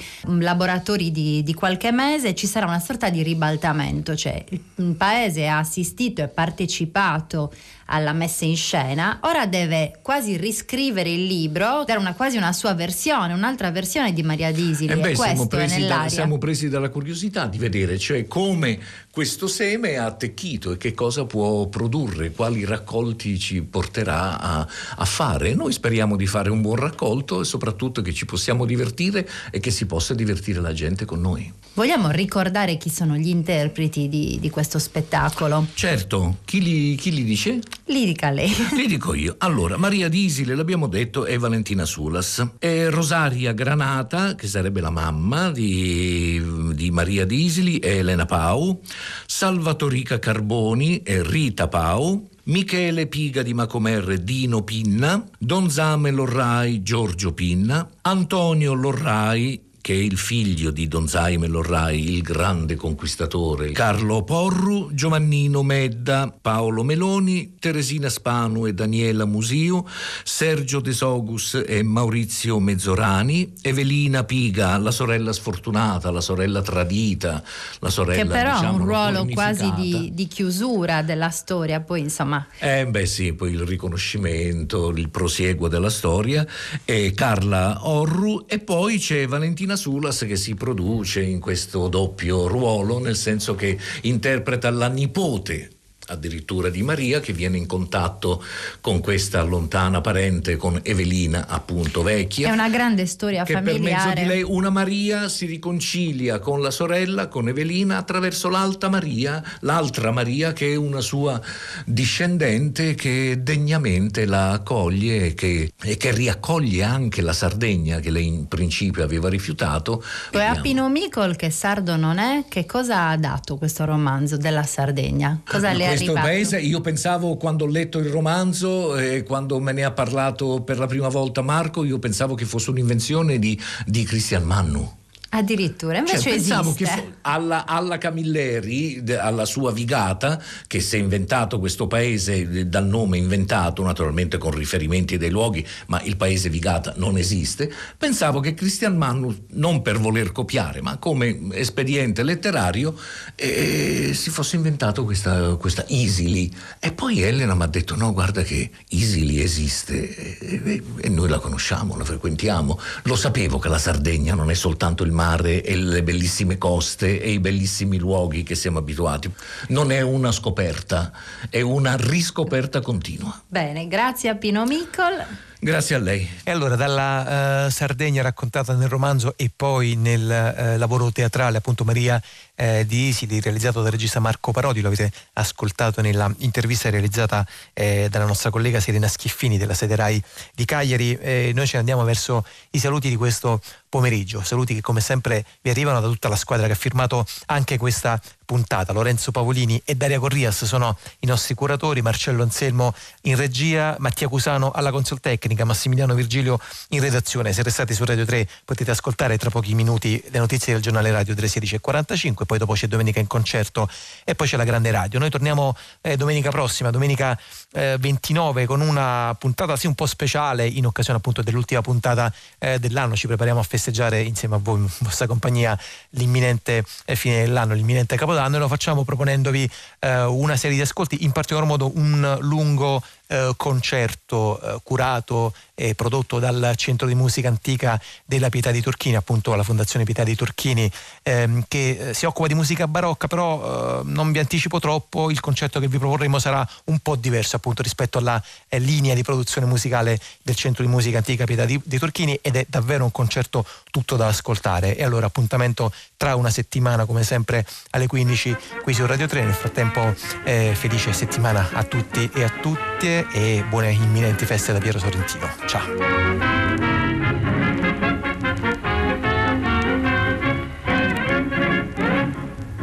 Era la festa di San Gennaro, quanta folla per la via, con Zazza compagna mia me ne andavo a passeggiare.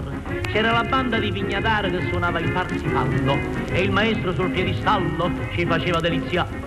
Nel momento culminante del finale travolgente, mi sa tutta che la gente sa fumare una zazza dove sta Zazà? Oh madonna mia, come fa Zazà senza Isaia? Pare pare Zazà che l'ho perduta in me. Chi ha trovato Zazà la riportassi a me. Chiamala a trovare, su facciamo presto, chiamala a incontrare con la banda in